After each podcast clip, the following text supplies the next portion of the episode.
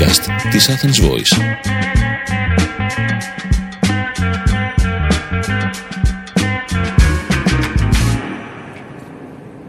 Οι Κυριακές του Κόσμου. Ένα podcast με διεθνείς ειδήσεις για θέματα που έπρεπε να προσέξουμε. Μία συζήτηση διάλογος για όσα ακούσαμε, διαβάσαμε, ερευνήσαμε και θέλουμε να μοιραστούμε μαζί σας. Είμαστε ο Νίκος Παναγιώτου και ο Χρήστος Φραγκονικολόπουλος και το θέμα μας σήμερα είναι ένας αιώνας διεθνών σχέσεων. Μαζί μας είναι ο... Ο Ανδρέας Γκόφας, αναπληρωτής καθηγητής διεθνών σχέσεων στο Πάντιο Πανεπιστήμιο και ένας εκ των τριών επιμελητών, συνεπιμελητών του τόμου «Ένας αιώνας διεθνών σχέσεων» μαζί με τους συναδέλφους Γιώργο Ευαγγελόπουλο και Μαριλένα Κοπά. Με τον Ανδρέα θα συζητήσουμε σήμερα το μέλλον και την πορεία του κλάδου στην Ελλάδα αλλά και ζητήματα του σήμερα. Χρήστο. Ναι, λοιπόν, για όσους δεν γνωρίζουν, ε, σημείο κίνησης του επιστημονικού κλάδου των διεθνών σχέσεων ήταν η δημιουργία της αντίστοιχης έδρας στο Πανεπιστήμιο Upper Eastwith στην Ουαλία το 1919 μετά τον Πρώτο Παγκόσμιο Πόλεμο. Τον πρώτο μαζικό πόλεμο. Ε, καθοριστικό ρόλο σε αυτό έπαιξε ε, ο πόλεμος, οι καταστροφικές συνέπειες που συγκλώνησαν τον, ε, τον κόσμο Έκτοτε η θεωρία των διεθνών σχέσεων έχει εξελιχθεί σημαντικά, όχι μόνο σε ζητήματα συνεργασίας και σύγκρουσης στη διεθνή ζωή, δηλαδή ειρήνης και πολέμου, αλλά και σε, διάφορα, σε διαφορετικά πεδία και η επιστήμη σήμερα των διεθνών σχέσεων εστιάζει και σε δομές εκμετάλλευσης που υπάρχουν σε όλα τα κοινωνικά συστήματα, άρα και στις διεθνείς σχέσεις. Είναι πολλά τα παραδείγματα τα οποία μπορείς σήμερα να ε, να μελετήσεις στην, ε, στην επιστήμη πέρα από το κλασικό παράδειγμα του, της ισχύως ή της, ε, το άλλο κλασικό της, του φιλελευθερισμού ή το άλλο κλασικό του μαρξισμού συναντάει σήμερα κανείς ε, θεωρίες που έχουν να κάνουν με, με, το, με το περιβάλλον, με τις ταυτότητες, με την κουλτούρα, με ζητήματα φύλου και πάει λέγοντας. Ε, το συλλογικό έργο του Ανδρέα Γκόφα, της Μαριλένα Κοπάς και του Γιώργου Ευαγγελόπουλου που έχει τον τίτλο «Ένας αιώνας διεθνών σχέσεων» δημοσιεύτηκε πρόσφατα στα τέλη του προηγούμενου έτους. Είναι μια έκδοση ε, υψηλού συμβολισμού, αναστοχασμού της πορείας του κλάδου τα τελευταία χρόνια, όχι μόνο στην Ελλάδα αλλά και στο εξωτερικό. Εγώ θα έλεγα όμως, κοιτάζοντας τα, τα περιεχόμενα του, του βιβλίου, ότι εδώ έχουμε μια προσπάθεια που προχωράει σε μια αποτίμηση της εξέλιξης του, του κλάδου στην Ελλάδα ε, που μέχρι πρόσφατα ταυτίζονταν κυρίως με την ανάλυση των ελληνοτουρκικών ε, σχέσεων. Και με βάση αυτό το σκεπτικό, Άντρια, ε, θα ήθελα να σου κάνω την εξής ερώτηση. Πώς ο τόμος που έχετε επιμεληθεί με τους συναδέλφους από το Πάντιο Πανεπιστήμιο πιστεύεις ότι υπερβαίνει αυτές τις άγονες αντιπαραθέσεις και ειδικότερα σε ζητήματα εξωτερικής πολιτικής που έχουν ταλανίσει τον κλάδο στη, στη χώρα μας; Σε ευχαριστώ Χρήστο και Νικόλα για τη φιλοξενία και την ευκαιρία να μιλήσουμε για τον τόμο. Α, θέλουμε να πιστεύουμε ε, ότι ο τόμος πέρα από υψηλό συμβολισμό αφετηρία της ε, συλλογικής αυτής προσπάθειας ήταν ε, τα 100 χρόνια από τη δημιουργία της πρώτης έδρας το 1919, όπως είπε ο Χρήστος, αλλά και η συμπλήρωση 30 ετών από την ίδρυση του Ινστιτούτου Διεθνών Σχέσεων του Πατίου το 1989, ενός φορέα που από την αρχή είχε ως καταστατική αποστολή την προαγωγή της επιστήμης των διεθνών σχέσεων στη χώρα μας. Οπότε θεωρήσαμε ότι ήταν μια πρώτης τάξης ως αφορμή να συγκεντρωθεί ένα μεγάλο και αντιπροσωπευτικό δείγμα της ελληνικής διεθνολογικής κοινότητας για να αποτιμήσει την εξέλιξη του κλάδου στην Ελλάδα και παγκοσμίως. Πριν έλθω στις πρώτες δικές μου διαπιστώσεις, ε, ε, δύο παρατηρήσεις με αφορμή την έμφαση που έδωσε ο Χρήστος, αλλά και την αφετηρία του τόμου γύρω από την γενέτειρα ημερομηνία του 1919. Θα ήθελα να επισημάνω δύο πράγματα εδώ. Το πρώτο είναι ότι το 19, όσο χρήσιμο κι αν είναι, στη λεγόμενη συμβατική ιστοριογραφία του κλάδου για να χρησιμοποιούμε μια εκκίνηση, δεν πάβει να είναι παράλληλα ένας επιστημικός μύθος του κλάδου, υπό την έννοια ότι μπορεί εύκολα να θεωρήσει κανείς ότι πριν το 19 δεν υπήρχε διεθνολογικός στοχασμός. Σαφέστατα και υπήρχε και ήταν πολύ πιο σημαντικός. Αυτή η περιοδιοποίηση που κάνουμε οι ιστοριογράφοι μερικές φορές είναι σημαντικό να έχουμε υπόψη μας ότι είναι μια τεχνητή α, ημερομηνία και ότι σε καμία περίπτωση αυτό δεν αμφισβητεί τη σημασία της διεθνολογικής σκέψης πριν το 19, που ενδεχομένως να ήταν και πιο σημαντική αυτή που μας έχει δώσει κλασικά κείμενα με τα οποία ακόμα, γύρω από τα οποία ακόμα στοχαζόμαστε. Πέρα λοιπόν από την ανάγκη απομυθοποίησης ως ένα βαθμό του 19 ως γενέτειρας ημερομηνίας, έχει ενδιαφέρον, και αυτό μας φέρνει σε πιο πρόσφατες τώρα εξελίξεις, να πούμε ε, σε συνέχεια της παρατήρησης του Χρήστου ότι δηλαδή γεννήθηκε, συστηματικοποιήθηκε συγγνώμη, ο κλάδος, η, μελέτη των διεθνών φαινομένων το 19 υπό την βαριά σκιά του Πρώτου Παγκοσμίου Πολέμου, δημιουργώντας μια καταστατική αποστολή για τον κλάδο να μελετήσει με πιο συστηματικό τρόπο τα αίτια του πολέμου, ώστε να αποφύγουμε την έκρηξη πολέμων στο, ε, στο μέλλον. Α, ταυτίστηκε δηλαδή, με άλλα λόγια, σε μεγάλο βαθμό το εγχείρημα τότε και έτσι έχει περάσει στο συλλογικό υποσυνείδητο του κλάδου με αυτό που λέμε ουιλσιανό όραμα, το, το όραμα του Προέδρου ε, Woodrow Wilson α, για μια παγκόσμια ειρήνη.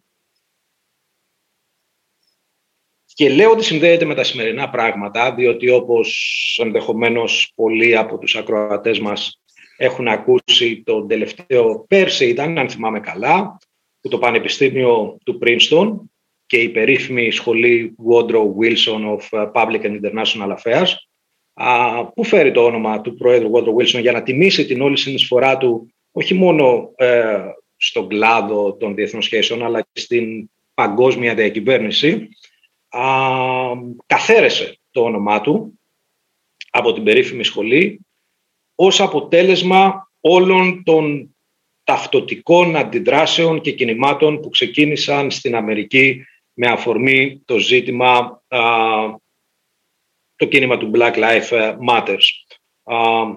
Δύο λοιπόν επισημάνσεις που συνδέουν το παλιό ιστορικό με, ε, με πιο σύγχρονες εξελίξεις.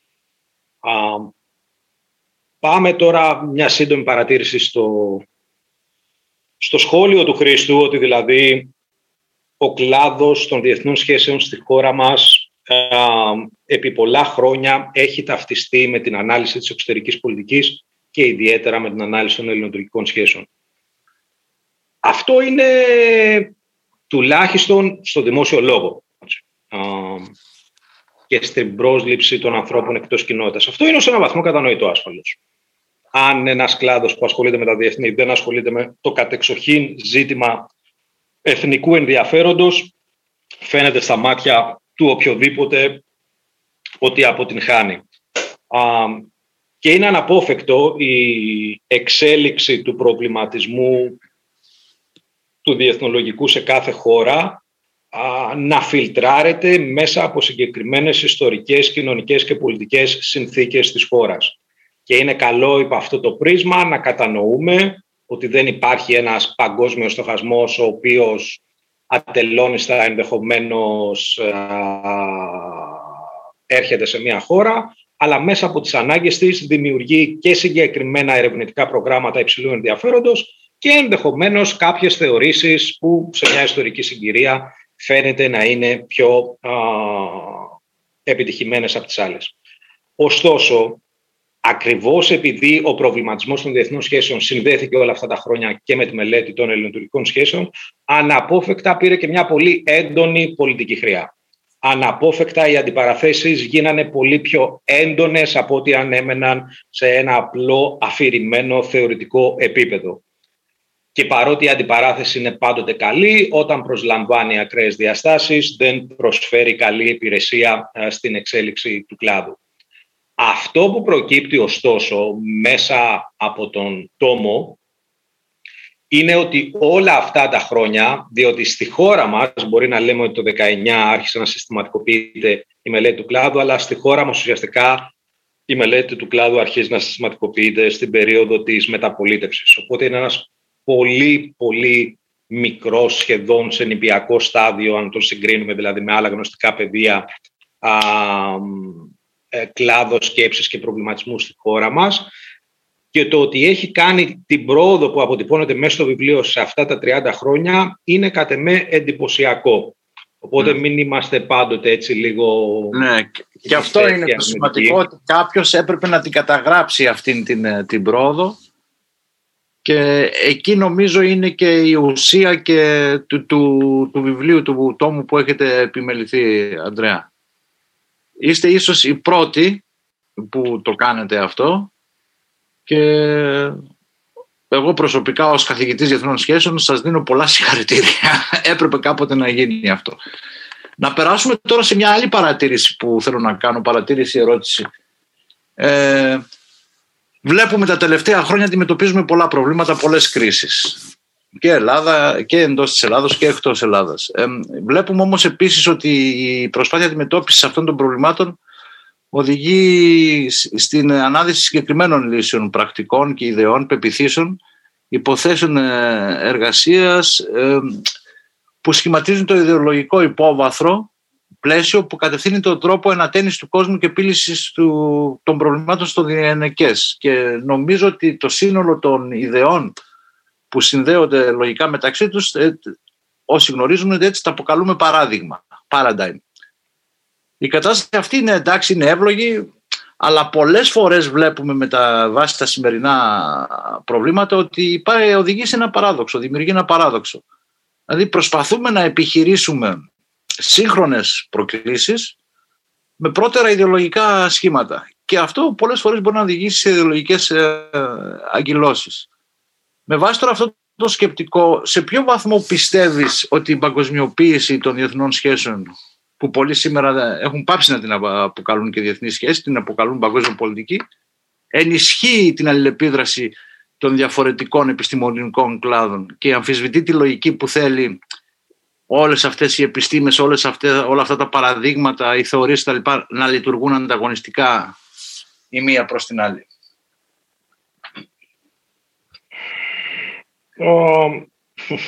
Καλή ερώτηση Χρήστο, αλλά και ακριβώς επειδή είναι καλή είναι και δύσκολη. Α, θα απαντούσα γύρω από δύο άξονες. Ο πρώτος είναι ότι έχουμε την τάση, και αυτό είναι ανθρώπινη φύση, να θεωρούμε ότι τα όποια δεινά ζούμε, είτε σε εθνικό είτε σε παγκόσμιο επίπεδο, ε, έχουν μια, έτσι, ένα καινοτομικό στοιχείο, ότι είναι η πρώτη φορά που γίνεται το ένα, η πρώτη φορά που γίνεται το άλλο. Α, έχουμε μια τάση ιστορικής μοιοπίας που δεν βλέπει ναι. διάφορους κύκλους της ιστορίας και μας κάνει να θεωρούμε ότι είμαστε ενώπιον κάποιου καινοτόμου φαινομένου το οποίο χρήζει αυτόματα μιας καινοτόμας θεώρησης και κατ' επέκταση τρόπου σκέψης και ε, εφαρμοσμένης πολιτικής. Δεν αμφισβητώ ότι πολλά από τα πράγματα τα οποία ζούμε στο διεθνές σύστημα δείχνουν μια άλλη δυναμική, αλλά δεν θα προχωρούσα από αυτή τη διαπίστωση στο γρήγορο και καμιά φορά επικίνδυνο συμπέρασμα ότι αυτό που ζούμε είναι κάτι το καινοτόμο και όπου πρέπει στη βάση αυτού να εγκαταλείψουμε τον παλαιό τρόπο σκέψης και να ανακαλύψουμε νέους τρόπους σκέψης. Να, να αναφέρω ένα παράδειγμα πιο οικείο από τη δικιά μου έρευνα. το παράδειγμα της, α, της τρομοκρατίας, της διεθνούς τρομοκρατίας. η συζήτηση που προέκυψε μετά την 11η Σεπτέμβρη και συνεχίζεται δεν απέχει. Είμαστε μερικούς μήνες, άλλωστε εδώ που τα λέμε, από τη συμπλήρωση 20 ετών από εκείνη yeah. Ναι. την φρικαλαία ημερομηνία mm-hmm. και ενδεχομένως να αξίζει να κάνουμε μια συζήτηση α, για αυτό το θέμα μόνο τότε. Ναι. α, η, η, η όλη πρόσληψη εκείνου του τραγικού φαινομένου ήταν ότι βρισκόμαστε πλέον ενώπιον μιας νέου τύπου απειλής που χρειάζεται αυτόματα να υιοθετήσουμε μια εντελώς νέου τύπου αντιτρομοκρατική απειλή, ε, το, συγγνώμη, αντιτρομοκρατικό παράδειγμα, για να χρησιμοποιήσω παγκόσμιο μάλιστα αντιτρομοκρατικό παράδειγμα, το οποίο οδήγησε εκεί που ξέρουμε, σε ένα παγκόσμιο πόλεμο κατά της τρομοκρατίας κτλ. κτλ. Αυτό ήταν ακολουθώντας τον δρόμο τον οποίο προκρίνει κανείς. Ένα τελείως καινοτομικό φαινόμενο που απαιτεί να αλλάξουμε τον τρόπο σκέψης και πρόσληψης ε, της απειλής και διαχείρισής του και δεν μας βγήκε καθόλου σε καλό. Και γιατί δεν μας βγήκε σε καλό, γιατί δεν βλέπαμε τις ιστορικές ρίζες αυτού του φαινομένου και ότι ουσιαστικά έχεις επανάληψη, αν θες, αυτή τη διεθνική διάσταση μιας τύπου τρομοκρατίας που γνωρίσαμε στο δυτικό κόσμο ε, στα τέλη του 19ου αιώνα που είχε πολλά μα πάρα πολλά κοινά στοιχεία οπότε πολλές φορές είναι ε, do not throw the baby with the bath water εδώ πέρα, έτσι μην πετάμε το μην το μεταφράσω, δεν νομίζω ότι μεταφράζεται. Άρα το πρώτο είναι αυτό, να είμαστε προσεκτικοί ε, στην τάση την ανθρώπινη του να προσδίδουμε πολύ καινοτόμα στοιχεία σε ένα φαινόμενο αγνοώντας τη γνώση που έχουμε συσσωρεύσει ε, από την ιστορία. Αυτός είναι ο πρώτος άξονας. Ο δεύτερος άξονας της απάντησης στο, το καλό αλλά δύσκολο, όπως είπα, ερώτημά σου, είναι ότι αυτό που αναδεικνύεται με περισσότερη ένταση και θα το συνδέσω λίγο με αυτά που έλεγες στην αρχή περί ανάδυσης νέων θεωρήσεων α, της διεθνούς πολιτικής και αναφέρθηκες σε περιβαλλοντικές προσεγγίσεις, σε φεμινιστικές. Α, μια άλλη ραγδαία αναδυόμενη θεώρηση είναι αυτή των μεταπικιακών ή των μεταδυτικών ε, προκλήσεων. Και μέρος της κριτικής που έχει δεχθεί η θεωρία των διεθνών σχέσεων, και αυτό βέβαια επεκτείνεται σε όλο το φάσμα των κοινωνικών επιστημών, αλλά ας μείνουμε στις διεθνείς σχέσεις για τις οποίες μιλάμε, είναι ο προβληματισμός τουλάχιστον, στην πιο ήπια μορφή του, ο προβληματισμός ότι τα αναλυτικά εργαλεία που έχουμε στη διάθεσή μας έχουν οικοδομηθεί από δυτικούς στη βάση μιας πολύ συγκεκριμένης δυτικής εμπειρίας, η οποία μπορεί σε καμία περίπτωση να μην αποτυπώνει ούτε την ιστορική εμπειρία, ούτε τον τρόπο σκέψης των μη δυτικών χωρών. Και όλο αυτός ο προβληματισμός βέβαια έχει να κάνει με το πώς θα συμπεριφερθεί η ανερχόμενη Κίνα, αν μπορούμε να την κατανοήσουμε ε, τη μελλοντική της στάση, δηλαδή το ζήτημα που θα καθορίσει τον αιώνα που ζούμε είναι χωρίς αμφιβολία η άνοδος της Κίνας και η σχέση που θα διαμορφώσει με τις Ηνωμένες Πολιτείες. Και καθώς προσπαθούμε να κατανοήσουμε πώς θα εξελιχθεί αυτή η σχέση, πολλοί αναρωτιούνται στο πλαίσιο αυτού του μεταδυτικού, μεταπικιακού προβληματισμού, αν τα εργαλεία που έχουμε, τα υπάρχοντα, οι διεθνολόγοι μπορούν να εφαρμοστούν άμεσα σε μη δυτικές χώρες όπως, όπως είναι η Κίνα. Okay. Ανδρέα, ε, να ρωτήσω κάτι πάνω στο τελευταίο το οποίο αναφέρθηκες. Επεξηγώντας έτσι για αυτά που πιθανώς θα έρθουν, αλλά και γενικότερα όσα συζητώνται στον τόμο. Πώς μπορεί να συμβάλλει ή συμβάλλει στο να κατανοήσουμε τις, ε, και στο να είναι ο πολίτης ενημερωμένος για όσα διαδραματίζονται στο όλο και πιο πολύπλοκο διεθνές περιβάλλον μέσα στο οποίο ζει και αναπτύσσει την προσωπικότητα και τη δράση του. Πώς δηλαδή αυτή η συζήτηση θα φύγει και δεν θα αποτελέσει μια εσωτερική άσκηση ακαδημαϊκού αναστοχασμού, αλλά θα περάσει μέσα στην ίδια την, ε, την κοινωνία ε, για να το συζητήσει.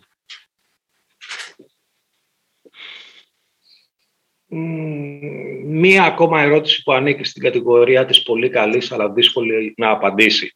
Γιατί μιλά στην καρδιά ενός προβληματισμού που είναι όλο και πιο έντονος τουλάχιστον την τελευταία δεκαετία και αφορά το υποτιθέμενο τουλάχιστον ε, χάσμα ανάμεσα σε αυτό που λέμε θεωρητική σκέψη, ακαδημαϊκή κοινότητα και διαμορφωτές πολιτικής. Και η αγωνία όλων μας ασφαλώς είναι πώς θα διασυνδεθούν αυτά τα δύο ολοένα και πιο συστηματικά, διότι η αγωνία όλων είναι πώς θα διαμορφώσουμε, ας το πω τελείως έτσι, ουτοπικά, ε, ένα καλύτερο κόσμο κατανοώντας τον ε, καλύτερα. και εδώ η απάντηση, δεν έχω μια, μια έτοιμη απάντηση Νικόλα, αλλά νομίζω ότι πολλές φορές οι κοινωνικοί επιστήμονες και άρα και οι διεθνολόγοι έχουμε αυτό το σύνδρομο ζήλιας έναντι των θετικών επιστημών η κοινωνική προσφορά των οποίων μπορεί να καταγραφεί με έναν πολύ άμεσο τρόπο και άμεσα κατανοητό από τον μέσο πολίτη. Το γεγονός όμως, χωρίς να θέλει κανείς ασφαλώς να υποτιμήσει την προσφορά των θετικών επιστημών απέναντίας, παραμένει ότι το γεγονός ότι κάτι είναι άμεσα εφαρμόσιμο και άμεσα κατανοητό, δεν σημαίνει ότι αυτό που δεν έχει αυτές τις ιδιότητες είναι λιγότερο, λιγότερα χρήσιμο. Ο τρόπος σκέψης, αυτό το παράδειγμα που είπε πριν ο, ο Χρήστος, ο τρόπος δηλαδή με τον οποίο να αντιλαμβανόμαστε τον κόσμο, α, είναι κομβικό σημείο συνεισφοράς των κοινωνικών επιστημών. Μπορεί ενδεχομένως ο ακροατής μας που έχει δει εκείνη την πολύ ωραία ταινία A Beautiful Mind ναι. την ε, ζωή α, του γνωστού μεγάλου νομπελίστα μαθηματικού Τζονάς και ανασύρεις στη μνήμη του μία σκηνή όπου σεναριακή αδεία προσπαθεί ο σεναριογράφος να καταγράψει ποια ήταν η συνεισφορά του ΝΑΣ και είναι η σκηνή εκείνη όπου ο ΝΑΣ μαζί με άλλους συμφοιτητές του από το Princeton βρίσκονται σε ένα μπαρ και τρεις ωραίες κυρίες μπαίνουν μέσα. Δεν θα την περιγράψω γιατί μπορεί να διολυστήσω στο politically incorrect.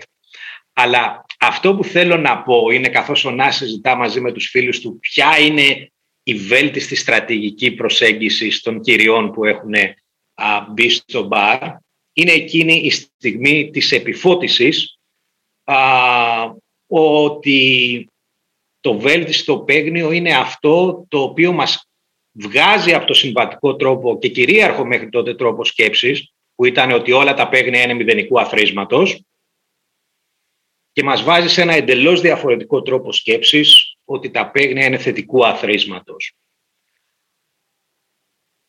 Αυτό είναι μετατόπιση ενός μιας ολόκληρης κοσμοθεώρησης και αντίληψης που έχουμε για τον κόσμο αυτή η συνεισφορά είναι τεράστια και αυτού του τύπου τη συνεισφορά μπορεί να, κατα, να καταθέσουν οι κοινωνικές επιστήμες και οι διεθνείς σχέσεις στον προβληματισμό μας. Είναι ο τρόπος με τον οποίο αντιλαμβανόμαστε τον κόσμο. Επειδή δεν, ε, ο κόσμος και το εξωτερικό περιβάλλον δεν μας έρχεται όπως οι οικιακές συσκευές με οδηγίες χρήσης, αλλά εμείς πρέπει να αντιληφθούμε πώς θα λειτουργήσουμε εντός αυτού του κόσμου ε, το ρόλο αυτών των οδηγιών χρήσης τον παίζουν οι θεωρίες που έχουμε. Οπότε άσχετα αν πολλές φορές επειδή ο διάλογος, ο τρόπος διεξαγωγής και ανταλλαγής απόψεων ε, σε αυτό το θεωρητικό μέτωπο γίνεται πολύ τεχνικός, δύσβατος για τον μη μοιημένο, παρά τα αυτά το τελικό προϊόν δεν συμβαίνει συχνά, μπορεί να αλλάξει όμως ολόκληρο τον τρόπο σκέψης και αυτή είναι μια προσφορά α, τεραστίων διαστάσεων. Το πώς το κάνεις αυτό είναι προσπαθώντας να βρεις συνέχεια εργαλεία μετάφρασης, εκλαΐκευσης αν θέλετε, αυτής της τεχνικά δύσκολης συζήτησης σε όρους που γίνονται αντιληπτοί και στον μη ειδικό. Στον τόμο, Ανδρέα, υπάρχουν κείμενα που εξετάζουν την διαδικτυακή πολιτική και τη σημασία της ψηφιακής τεχνολογίας στην άσκηση των διεθνών σχέσεων. Οι εξελίξεις αυτές θέτουν ολοένα και μεγαλύτερους περιορισμούς στην, στον τρόπο δράσης των εθνικών κυβερνήσεων και οδηγούν σε μια νέα μορφή διπλωματίας. Αυτό που ονομάστηκε ως δημόσια διπλωματία.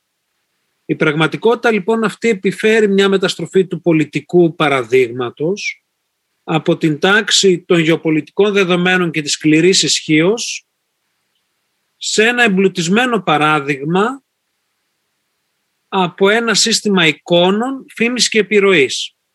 Σε ποιο βαθμό λοιπόν πιστεύεις ότι μπορεί η εξέλιξη αυτή να οδηγήσει στην αυξανόμενη συμμετοχή των πολιτών στη διαχείριση της εξωτερικής πολιτικής των κρατών; Και δεύτερον, εάν δημιουργεί νέα δεδομένα στις διεθνείς σχέσεις, γεγονός που αλλάζει ακόμη και τον τρόπο άσκησης της παραδοσιακής διπλωματίας;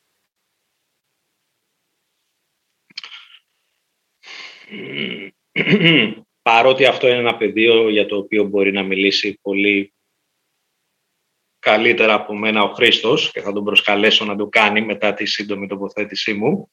Α, να το συνδέσω μονάχα λίγο με αυτά που έλεγα πριν. Δηλαδή διακρίνω στην ερώτησή σου Νικόλα αυτή την τάση πρόσδοσης ενός έντονου καινοτομικού στοιχείου σε μια τεχνολογική εξέλιξη. Και παρότι κατανοητή αυτή η τάση, διότι όντως έχουμε ένα έντονο καινοτομικό στοιχείο στο παγκόσμιο περιβάλλον, είναι η ένταση που προσλαμβάνει το φαινόμενο που έχει το καινοτομικό στοιχείο και όχι το φαινόμενο αυτό καθ' αυτό. Α, δεν είναι η πρώτη φορά δηλαδή που η εικόνα, η επικοινωνία προς Θεού ε, προσλαμβάνουν ε, ε, σημαντικό μέρος της, ε, της διπλωματίας. Και ασφαλώς αυτό δεν δημιουργεί μονάχα ευκαιρίες, ενδεχομένως για μια πιο δημοκρατική παγκόσμια διακυβέρνηση, για μια πιο δημοκρατική διαμόρφωση, χάραξη της α, εθνικής πολιτικής, αλλά δημιουργεί, σαφέστατα όπως όλοι γνωρίζουμε, και μια σειρά από νέες απειλές που έχουν να κάνουν με την ασφάλεια στον κυβερνοχώρο. Αλλά θα δώσω λίγο το λόγο στον Χρήστο για να μην μακρυλογώ εδώ, μιας και είναι το δικό του πεδίο ναι. Καλά, είναι και του Νίκου. Και, του Νικόλα, ναι. Έχει ως γνωστικό αντικείμενο τη διεθνή δημοσιογραφία. Αλλά εγώ θα ήθελα να σταθώ στις προοπτικές που ανοίγει η λεγόμενη ψηφιακή διπλωματία. Βλέπουμε για παράδειγμα ότι τα Υπουργεία Εξωτερικών όπως και οι πρεσβείες κάνουν μεγάλη χρήση των ε, νέων μέσων κοινωνικής δικτύωσης για να προβάλλουν θέσεις και για να υπάρξει στο βαθμό που μπορεί ας πούμε, μια ανταλλαγή επιχειρημάτων και αντιπιχειρημάτων. Ε, εμένα αυτό που μου έχει κάνει εντύπωση και ίσως γι' αυτό όταν διαμορφώναμε τις ερωτήσεις με τον Νίκο βάλαμε και αυτήν την ερώτηση ε, είναι η προσπάθεια που κάνει η Ευρωπαϊκή Ένωση τα τελευταία χρόνια από το 2017 και ύστερα σε μηνιαία βάση να επικοινωνεί ο κάθε επίτροπος ε, με πολίτες από πολλές χώρες της Ευρώπης και να συζητούν ζητήματα θεμελιώδη του, του σήμερα. Αυτό το θεωρώ πολύ σημαντικό και υπάρχουν και ένα άλλο σωρό παραδείγματα. Ε, το πιο πρόσφατα, δεν ξέρω αν το έχεις δει, είναι ε, The European Union, όχι, Stories of the European Union in 250 όπου εκεί καλεί πολίτες να κατέβουν με προτάσεις ε, ε, για το μέλλον της Ευρώπης, για την επίλυση και αντιμετώπιση των, ε, των, των προβλημάτων. Νομίζω ότι αλλάζει, ανοίγει τα όρια της διπλωματίας και της εξωτερικής πολιτικής και προσφέρει άλλα εργαλεία τα οποία θεωρώ ότι είναι πολύ σημαντικά σήμερα διότι τα ζητήματα που έχουμε να αντιμετωπίσουμε θέλουν συζήτηση. Ε, θέλουν μεγάλη συζήτηση. Και νομίζω ότι με την κατάλληλη χρήση τους, γιατί ναι, τα προβλήματα είναι πάρα πολλά, εννοείται, υπάρχουν πολλά μειονεκτήματα, αλλά υπάρχουν και πολλά θετικά, θα μπορέσουμε ίσως να διαμορφώσουμε αυτό που εδώ και χρόνια αποκαλώ τη λεγόμενη στρατηγική της διαλεκτικής ε, διπλωματίας επικοινωνίας όπου πέρα από τη λογική της εικόνας όπως είπες εσύ ή του, της φήμης και του πρεστής που διευκολύνει ας πούμε αυτή η νέα τεχνολογία θα πρέπει μέσα από την ψηφιακή διπλωματία να τεθούν στο τραπέζι και ζητήματα θεμελιώδη του, του, του, του σήμερα και να ανταλλάξουμε επιχειρήματα, αντιπιχειρήματα για να δούμε πώς τέλος πάντων θα συζητήσουμε και θα προχωρήσουμε μπροστά. Δεν λέω ότι είναι εύκολο. ενδεχομένως να δημιουργήσει και πολλές αντιδράσεις και πολλές διαφωνίες αλλά προσφέρει ένα νομίζω προσφέρει μία βάση για, για διάλογο η οποία δεν πρέπει να πάει ε, χαμένη. Και με αφορμή αυτό το σχόλιο, την τοποθέτηση του Χρήστου, Ανδρέα, θέλω να ρωτήσω έτσι σχετικά με πολλά κείμενα που φιλοξενεί ο τόμος για την παγκόσμια διακυβέρνηση και ειδικότερα σε ζητήματα που αφορούν τη διαχείριση και αντιμετώπιση νέων και αναδυόμενων προβλημάτων. Κάποιοι υποστηρίζουν ότι η λογική που προσπαθεί να εξισορροπήσει το εθνικό με το διεθνές είναι ανεπαρκής. Καθώς πλέον ερχόμαστε αντιμέτωποι με προβλήματα όπως χαρακτηριστικό παράδειγμα κορονοϊός που απαιτούν αποφασιστική παρέμβαση και παγκόσμια συνεργασία στο εσωτερικό των κρατών μελών που έχει να αντιμετωπίσει ταυτόχρονα συγκεκριμένα πολιτικά προτάγματα που, που προκρίνουν το μέρος έναντι του όλου. Σε ποιο λοιπόν βαθμό έχοντας ως παράδειγμα τον κορονοϊό η πανδημία ανέδειξε το πεπερασμένο και των δύο προσεγγίσεων. Θα είχε αντιμετωπιστεί πολύ καλύτερα εάν είχε προκριθεί η συνεργασία έναντι αυτό που είχαμε δει στην αρχή να επικρατεί μια απομονωτική λογική και ένας εθνικός ανταγωνισμός ποιος θα εξασφαλίσει γρηγορότερα εμβόλια κλπ. Ναι, το σκέφτομαι λίγο κύριε, το σκέφτομαι. Δεν ναι. είναι αυτοματές οι απαντήσεις. αν θα είχαν πάει καλύτερα τα πράγματα, αν ο συντονισμός ήταν... Ή μάλλον να ξεκινήσω με το πρώτο σκέλος και καθώς μιλώ αφήνω το πιο δύσκολο κομμάτι στο πίσω μέρος του μυαλού μου, ελπίζω να μπορεί να λειτουργήσει έτσι διχοτομικά. Α, νομίζω ότι η πανδημία μας έδειξε ακόμα μία φορά, αλλά με πολύ εμφατικό τρόπο, αυτό που πριν από πολλά χρόνια είχε πει ο γνωστός κοινωνιολόγος Ούλριχ Μπεκ περί κοινωνιών διακινδύνευσης, α, μια μετατόπιση δηλαδή του κέντρου βάρους της διακυβέρνησης, όπου οι πολίτες πλέον αντιλαμβάνονται ως καλή διακυβέρνηση α, την διαχείριση των απειλών αντί για την, ε, τον κλασικό άξονα που ήταν η αναδιανομή των αγαθών. είναι δηλαδή the management of buds instead of the distribution of goods. Και ότι αυτή είναι η σύγχρονη πεμπτουσία α, της καλής διακυβέρνησης όπως την αντιλαμβάνονται οι πολίτες σε εθνικό και παγκόσμιο επίπεδο φάνηκε εμφατικά και από την 11η Σεπτέμβρη και από την πανδημία. Δηλαδή δύο εμβληματικά γεγονότα του αιώνα μας και τα δύο περιστρέφονται γύρω από αυτό όπως επίσης περιστρέφονται γύρω από τον κοινό παρονομαστή της καλλιέργειας ενός πολιτισμού του φόβου. όταν λοιπόν η σκέψη μας ανακλαστικά ανθρώπινα εγκλωβίζεται γύρω από έναν πολιτισμό του φόβου και διαχείριση των απειλών, είναι αναπόφευκτο το πρώτο ανακλαστικό να είναι το πιο οικείο σου, να είναι το εθνικό. Οπότε ουδεμία εντύπωση, και σίγουρα όχι αρνητική, δεν μου κάνει το γεγονός αυτής της εθνικής κούρσας στην οποία αναφέρθηκες πριν Νικόλα.